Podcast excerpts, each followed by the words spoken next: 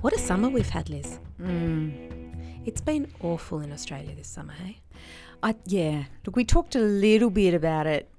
Oh, firstly, I'm so glad I can have a conversation with you outside of my closet. Yeah, welcome back, Lis. Thank you. Thank you. It's so nice to actually sit in the same room with you because a flood isn't keeping me away from you, nor a fire. But back to your point, it has been a really challenging summer.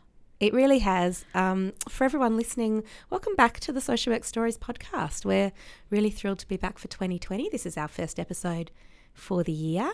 I'm Mim Fox and I'm here with Lis Murphy. Hello. Happy New Year. Thank you. Thank you. Here we are in, you know, February and it kind of feels like gosh, it's a new decade as well. It absolutely. I- because it, I don't think Australians really had the option of celebrating New Year and Christmas and the summer break. That's Um, right. Yeah. For many, all their plans were put on hold. Whole towns were put on hold. Yeah. You know, it was really a time of trauma, I think, across the country. And I think it'll be one of those Christmases that there was life before. Yeah.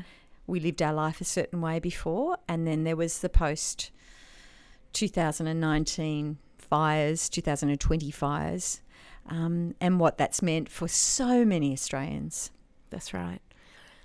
So last year we uh, were at the ANZSWWER Symposium, the Australia New Zealand Social Work Education and Research Symposium, and some of our regular listeners will remember that last year we started a mini season uh, stemming from that conference about activism and social work practice. And so we had some really great episodes towards the end of last year around that theme. And we're going to continue that again today, Lis. I'm so pleased to sort of bring this story and this more so a conversation to people today about eco social work, which I know is really close to your heart as well. It is so close to my heart, but I feel like because I've been out practicing for about 30 years, I have never heard of this model of social work. I was so excited when I listened to this interview, and as you know, I, I contacted you and is this a theory? Why haven't I been told about this theory? How dare they not tell me about this theory? Because it's something, as you know, I'm also a permaculturalist. Yes.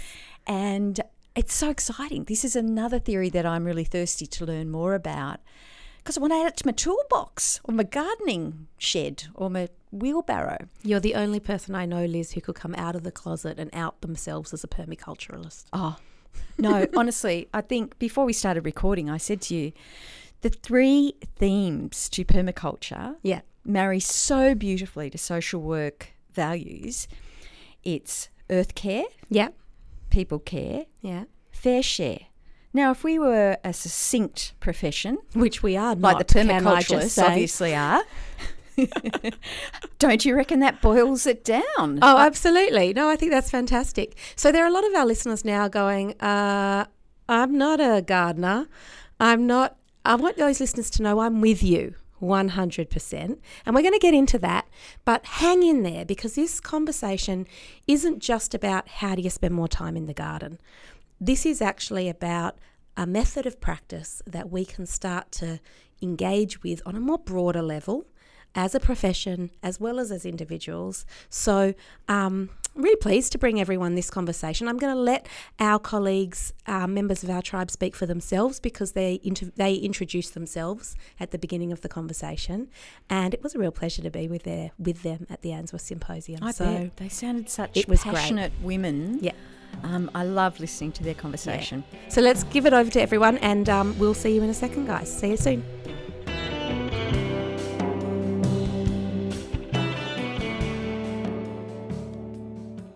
Hi, I'm Sue Bailey, and I identify as an eco social worker.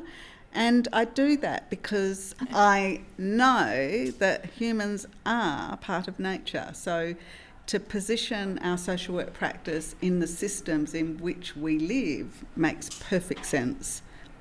I'm Marilyn Palmer. I teach in the social work program at Edith Cowan University with Sue um, on the Bunbury campus and have done for many, many years. And I became, I probably have always been an eco social worker. The story that's so interesting, I think, to share is that I thought for a long time that I couldn't bring my ecological concerns and interests and work as a peace activist and Greens candidate into my social work education because I don't know why I didn't think I could do that, but I eventually discovered that you could, that education for sustainability was a thing in universities. And since then, and since liaising and meeting others like Naomi and Antonia and Sue, um, and coming together and using the language of eco social work, now I'm on a roll now. I'm Naomi Godden. Um, I identify as an activist. Um, I'm an activist in climate justice, in gender justice, and social justice. Um, I'm also involved in the social work program at ECU with Marilyn and Sue. Um, I also co chair the Women's Climate Justice Collective, which is a national movement of women demanding climate justice, but ensuring that um, climate action is undertaken with a gendered lens so that the, right, the rights of women and people of other genders are um, addressed in all climate action. And I'm also an elected councillor at the Shire of Augusta Margaret River, and I bring a social justice and climate justice lens into that policy making and decision making space, which um, is an incredible privilege and opportunity, but also can be extremely frustrating. Um, so for me, I guess having been an activist, you know, since my early teens, and living in an environment, I live in Margaret River, which is a beautiful part of Western Australia, an incredible environment that is severely under threat under climate change. And so being so connected to nature there and understanding the intersection between environmental degradation, climate change, and social justice, um, for me, it's just a normative part of my practice and really has always been. Hello, I'm Antonia Hendrick, and I'm a social work academic at Curtin University. And um, I identify as lots of things, I think. Um, essentially, as a human in nature um, and part of nature, and it's been a big part of who I am and my upbringing. Um, and I've been connected to, you know, waterways and creeks and so on growing up, and they're just really fond memories. And feeling connected to nature has been really important. Um, and the health and well-being that that gives you as an experience as a human being, I think, is really um, not is something that I think is really important in my work as a social worker and to bring that to my teaching. And working with Sue and Marilyn in the first instance around um, community development which brought us together uh, and then extending that into eco social work has been really important uh, part of practice and writing collectively as well. And now recently meeting Naomi which is really inspirational as well so one of my areas of coming into eco social work and using it as a term, um, where the links are quite strong in the literature, is around disaster response. So um, I did a, um, a study back in the 1990s in around the response to the Gracetown cliff collapse now near Margaret River, um, where a number of um, children and adults died, and that got me interested in in looking at leadership and how leadership ha- plays out um, in in disasters more recently, though, we're really all confronted with the impact of climate change on disasters and the increase in number of bushfires. So I've recently gone back and looked at um, leadership around the response to the Yarloop bushfire in Western Australia, where again there were fatalities, but also much more physical damage to houses, and in fact the whole town was severely um, damaged and virt- or came close to being destroyed. Which of course it hasn't. Like all communities, it's rallied, but still it had a huge amount of damage done. So working around that area and understanding the link between climate change and the disadvantage for people who are on low incomes, for um, elderly people, and for people who are going to be severely impacted by disasters, knowing full well that, ha- that a community has to recover from a disaster in a way that doesn't replicate the disadvantages around gender and class and ethnicity that were often there before the disaster. So, looking, that's been a really powerful connection for me, and more recently, looking at how you research in those areas. Mm. And that's a really good point, Marilyn, because the reality is that, and, and there's a heap of research that shows this, that climate change exacerbates existing vulnerabilities. So it doesn't cause people to become vulnerable, it actually exacerbates the systems and structures of inequality that we already have. And, and that's where, as climate justice activists, researchers, teachers, and people that care about this issue, um, what I'm, what I'm learning and have really engaged with, and I think we're really committed to collectively, is that we need to confront the system that's causing climate change in the first place. We need to dismantle and tackle that and transform into something new. And I, you know, I speak to the students regularly about how it's the white supremacist, imperialist, capitalist patriarchy that we need to untangle, yeah. destroy, um, and then rise up with a, a, transformed system that's based on the rights of pe- people and nature, um, where people and environment are intimately connected, and people understand their reliance and their dependence on the environment and that the environment would flourish without us. In fact, it'd be better if we weren't here. And so, you know, this human centeredness that we have currently in this white supremacist imperialist capitalist patriarchy is what's extremely problematic. Mm. If we can move to understanding people as one of a multiple of species within this enormous ecosystem that we exist on exist in in the biosphere, then it shifts our thinking considerably. I, I think that connects into some of the work that you're doing, Antonia, with First Nations people yeah. Yeah, I was thinking the same as well, listening to you speak, Naomi. That um, what's what's been really important in uh, some of the work that has happened uh, and involved at Curtin University is um, working with some Aboriginal elders and who have come to work with us as a staff group as well as student group around starting to really think about ourselves in a different space. So, rethinking um, our relationships with one another, but also the land and the environment. So, the deep connection that Aboriginal and Torres Strait Islander peoples have with land um, and country and the sicknesses and illnesses that can come from disconnection from those spaces and places is really important. So it really gets students thinking at a different level and a level that connects them in different ways to um, country and uh, the environment, I think. And yeah, so that's been really important. What I wanted to, to add to that is, is so I think about pra- social work practice because I, I, this is a, a podcast about practice. But I think about research, education, and conversations as a part of research, uh, as a part of social work. So it doesn't sit within that idea of, of where, you know, doing social work practice. It's just the very way that we engage and have conversations and work to affect change, whether it's at an interpersonal level through conversation to raise awareness or in climate strikes, where we're actually trying to get government to rethink its really destructive policies on on uh, you know ga- uh, oil and gas, you know, uh, industries. Yeah. Mm. yeah. I think the key here is is is. I would love to see all social workers identify as activists and see everything that we do, whether it's in our work individually, on our own self reflection, on our work with communities, um, in our teams, in our structural changes with our organisations, in our in lobbying that we're involved in, to seeing everything that we do as activism, and we're working towards challenging and transforming the systems of, mm. that are mm. problematic, and working towards this transformation um, in a really deliberate and collective way. And if there was ever a time for social workers to claim activism as our mode of practice, now is it. Mm. You know, the, the, the, the, predictions around climate change are just so horrific. Um, the if we go along, keep going on the track that we're going, the fate of humanity will be, you know, I don't even really want to name it. It's just so devastating.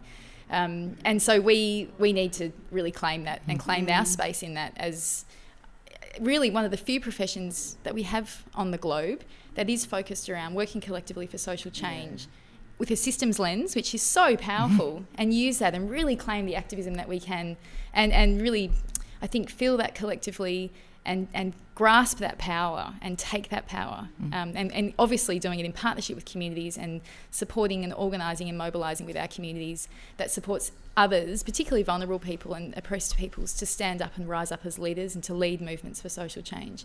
We have such opportunity and power to do that. I couldn't agree more. And I think there, there are elements. It concerns me when people talk about eco-social work as if it's a field of practice or if it's a domain of practice, mm. when in fact it actually applies and can work across and needs to across all of the fields of practice and all of the domains of practice. It's a way of working in social work which has been around from the beginning of social work, because it is about collective collective practice. But we do we think collectively when we do individual casework. I've got a background in child protection, and I know that I was bringing those values and those ideas about collectivity and about connection, about relationships and family, and well-being um, and how you how you might achieve that.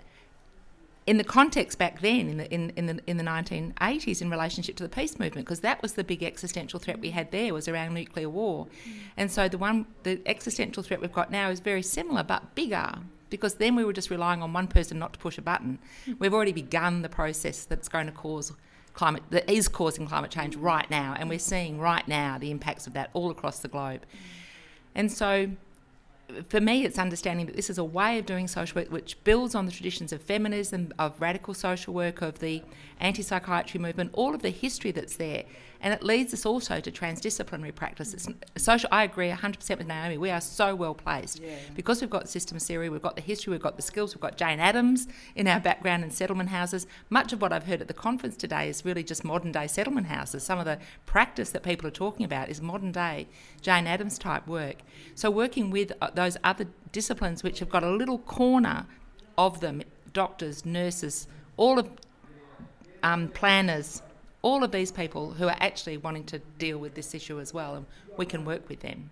So at ECU, uh, Marilyn, Sue, and I are currently forming an interdisciplinary research group on climate justice. We're bringing together academics from environmental science, public health, education, the arts, social work, obviously. Um, uh, probably business and law and engineering. We'll grab whoever we can that's interested in this space to come together and to develop and conduct in partnership with communities, really effective strategic research. Um, and in, in, in, that action research process, so the feminist participatory action research approach, which is very much about working with communities to undertake research to inform advocacy and activism to bring about social change. What's been really exciting for us is that there's so much interest across the university and actually like quite a desperate appetite yeah. from academics across various disciplines to come together and make this happen. It's firstly it's really smart because we can leverage off the collective intelligence and intellect across the university, and we'll obviously include you know other universities and First Nations elders and other community leaders in this group as well. Secondly, um, you know if social work is struggling for money, which it often does, other fields, particularly medicine mm. and you know sometimes the sciences, engineering, can access good money. So we partner with them and we be really clever about where we can access the funds we need to do good research. And thirdly, by being interdisciplinary, by publishing and participating in spaces outside of the, I guess, the traditional social work space, we as social workers will be influencing so many other sectors and spaces. And I think that is what is so exciting, as will the environmental sciences be influencing us and, and so on, because it's this way of, of sharing and, and building knowledge collectively. So I think this is a, a really exciting moment in time um, for us as academics mm. and, and as activists in this space the fact that the university is very supportive of that and is enabling that is wonderful. And gosh, I think we're just excited to see where it can go. Maybe that's a watch this space. I, I just want to add on to um, Naomi's comment because I've been doing some transdisciplinary work at, at the University of Western Australia. So there's a multidisciplinary team who is working to raise awareness in farmers about how they can do things differently. So what UWA have done is they've bought a farm out in the wheat belt. So that's an area that is really struggling both in terms of uh, the decline of rural populations because people are leaving, but also in terms of you know impacts of climate change, so drought and and and a confusion about uh, and and a real despair really because farmers have been doing this work for so many years for generations. Now they're being blamed for climate change and now they're being told that the way that they're doing things isn't working. So what the, the ridgefield farm out in Pingelly does is it actually trials and, and also it's a working farm that runs for a profit so it provides a really good model of how farmers can you know adopt and, and look at some of the regenerative agricultural stuff but in terms of what social work is doing, so one of the things that, that I did in that space is community development work where did a bit of an asset map and to understand the needs of the community and what was really clear is that the university hadn't engaged at all with First Nations people. So one of the things that I did was built the relationship and then you know we, we put an acknowledgement sign up on the farm and then had a, um, a, a you know a, a barbecue but what it did was it really, you know, there there is a lot of discrimination still in, in some of our r- rural areas. And so what that did is it signalled that UWA actually really takes that seriously. Um, and that it actually is modelling a way of, of, of working with uh, First Nations people because they know that country better than anybody. They've got stories and history that are you know, are just starting to be heard because they're starting to feel a little bit safe to, to say that. Um, yeah, so that, that's sort of one of the examples of that transdisciplinary work. There's a committee that we have animal biologists, we have uh, plant, crop people, um, engineering, architecture, and uh, social work sort of sitting on that, that committee. And the work that I've been doing is around theorising what, what is actually going on there. So that, that collective work. This is collective work, and this is what it's called, and this is what the aim is of it. Yeah. And what's really exciting about that and um, following your progress through that, Sue, as well, is um, how there's decolonising practices and it's centralising Indigenous ways of knowing, doing, and being, which is really exciting to um, see that unfold and be a part of that to some degree as well.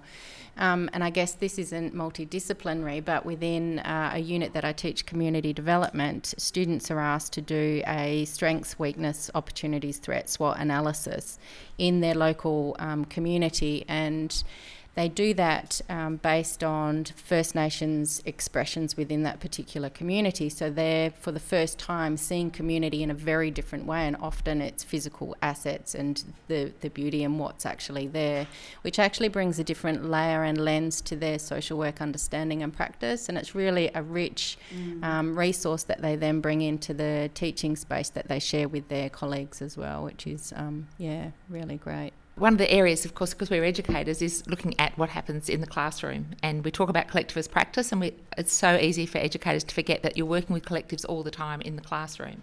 So bringing eco-social work into the classroom does doesn't have to, but it can lead to transformative learning practices because that's the kind of obvious connection between eco-social work and, and, and teaching because you're working with the collective and you're wanting to create opportunities for deconstructing the power relationships in the classroom and as well as the content, the process by which people are learning um, yeah, so that's another a place where it, um, it, it, gets acted out. And, and so I, I just wanted to add one sentence to that. People in the community are hungry to know how to work as collectives. They've mm. lost that art, mm. and um, because we've been marinating in neoliberalism, so they're hungry mm. and really looking for uh, examples of and some training around how, how to do that. And I think um, the best thing that social workers community members, anyone who has an interest in any aspect of social change could do is find your local activist group. Every single community has them. Um, mine has several. Um, some may only have a couple. And activism is in so many different forms. You know, it can be the community garden. It might be a climate action group. It may be a little homelessness action group. It, it, it might be the community centre. You know, if we if we rethink these as they're all spaces of activism, particularly if people are organising together to mobilize their community to demand something different and to bring about something different, then every, every, every, there are all these spaces for activism. Um, I think that you know we have a lot of really great, wizened uh, activist you know, leaders and, and people with a lot of experience in Australia. Um, Marilyn being Marilyn, Sue, Antonia, you know, being some great examples of that. Um, and particularly for young social workers, like if you if this interests you and, and you see this desire to be part of movements for social change, find these elders and work with them and learn together because the, the knowledge is there. It, a big learning for me was consensus decision making. Now, I was never taught that at university. I did a group work unit, and you know, it was it was we definitely didn't go into the realm of consensus as a theory. But it's been participating in grassroots radical activist groups where I've really learnt that, and it's a skill that I can never undo now, and I love it. And it has such an influence on the way I work with people as a social worker, in my activist spaces, as a researcher, and as an educator. Um, and that's just one of the many skills that you would learn through activism what activism does is it, and participating in activist collectives, what it does is it, it you become more than just that's your five hours of volunteer a, a fortnight, or you know my practice is over here in my workplace. It it permeates everything, including your personal life and your yeah. family, where yeah. you approach life with an activist lens for challenging systems of injustice mm. and working together to bring about something that's radically different and that's going to work for everyone. And um, and really feeling excited and claiming that is an extremely liberating experience mm. in itself. Mm. Uh, you know, we were talking about earlier about how we feel in, in, in doing this work, and I feel you know, sometimes I feel very um, enraged and angry and frustrated and deeply sad. But most of the time, I'm super energized. I'm so excited. I'm really, I, I, get a real buzz off this work. I get a buzz from going to the climate strike, but I also get a buzz from being in an activist meeting where we're organising an event or organising an activity or we're, you know, collectively talking about the world that we want or, you know, these things, because that's all part of the process. And the more that we can engage in these really exciting, um, transformational dialogue and discussions about what the world could be like, and then making that happen in their own communities in whatever way that we can. I think that again, the more powerful we'll be, but also the more healthy and happy we will be. Yeah. So really, it's, it's grabbing that and enjoying it.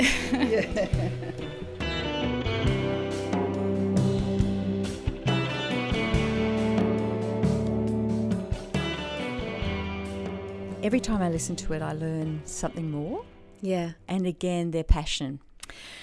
But I wanted to pick it up, Mim, with the point that one of the women make about how activism can look differently in different for, for, for different people, right? Mm. So that she sounded very much engaged in um, protest and uh, you know climate change activism, but I was also thinking about the different ways in which we can practice that as social workers in our practice. And I, I was thinking about things like the food security work that's been done yes. by social workers, because we know that many of our clients cannot afford nutritious food. Absolutely. Yeah, the yeah, work yeah. that many of the social workers are doing with connecting people with through community gardens. One of the neighbourhood centres that I used to work at, that was a connecting point for many of the men in the neighbourhood and it was a way of addressing the the isolation, the social isolation there. Yeah. Um, but also connecting them to Earth. Yes. And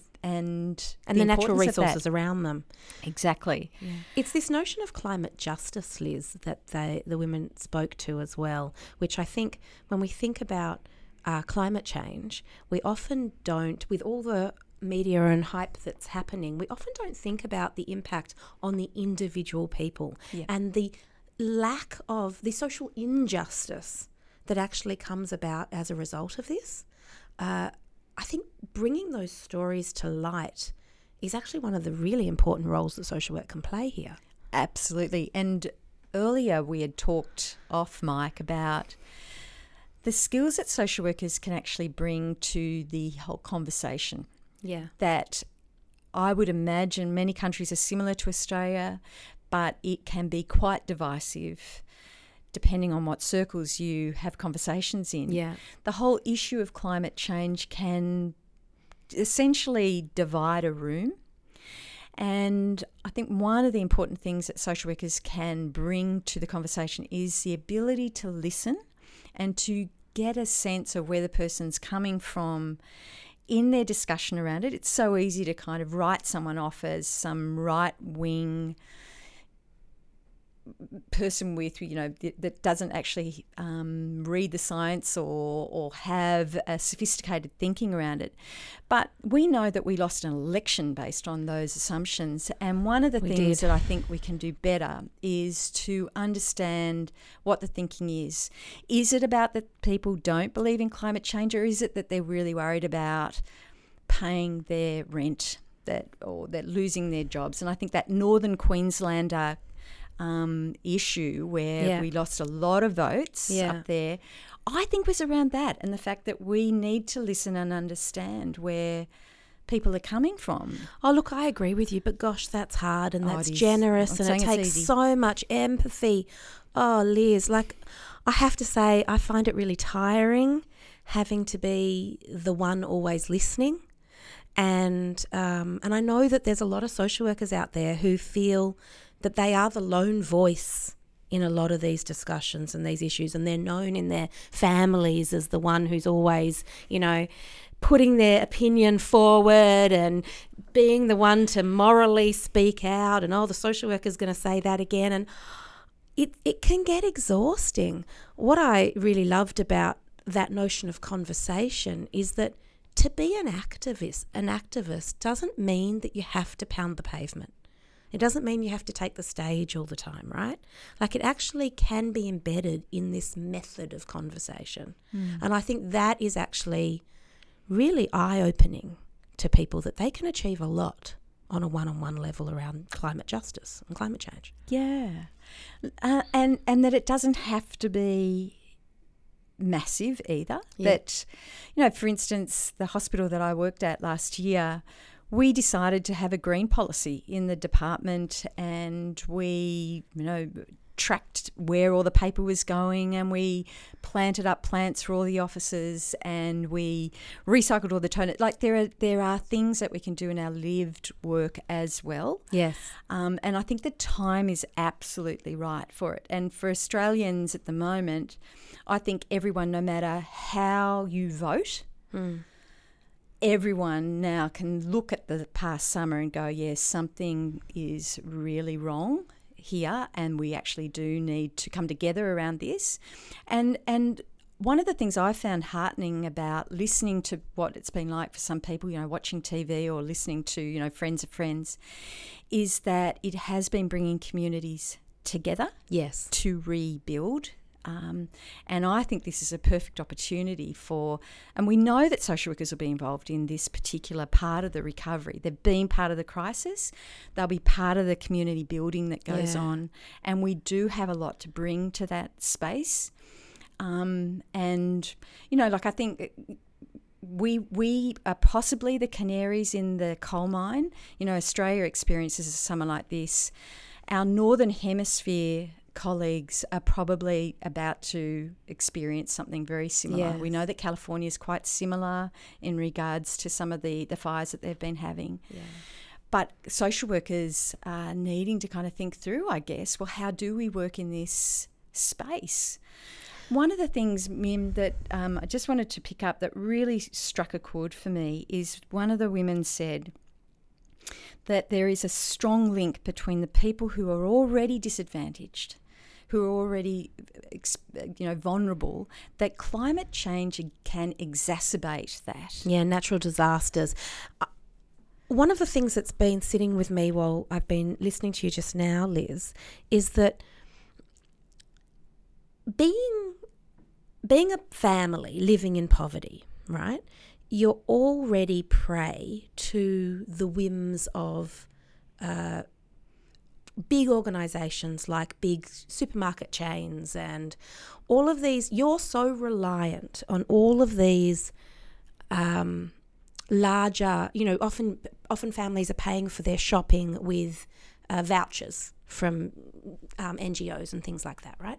But then they're going to these big uh, multi conglomerate organizations to get their shopping and they're prey then to the power of the being a consumer so it's cheaper for them to get unhealthy food it's cheaper for them often to buy food that is covered in layer upon layer of packaging right?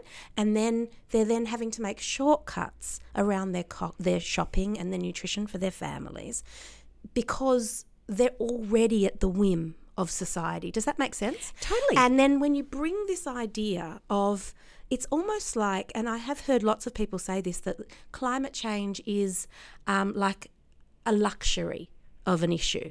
It's totally fine for people who are well off to be standing on their pedestal about this. But for those people who are on the poverty line, they don't have that luxury. And I think that's where that sentiment comes from that actually part of the social work work that we're doing with people has to be around finding their place in all of this and finding the morals and values that go alongside some of this everyday decision making that actually can put some of this into perspective. Does that does that no, I think I think you raise a really good point, and p- perhaps one of the things that I would, um, I both agree but I challenge, Mm. is around the the, the the the fact that food is cheaper in supermarkets. yeah.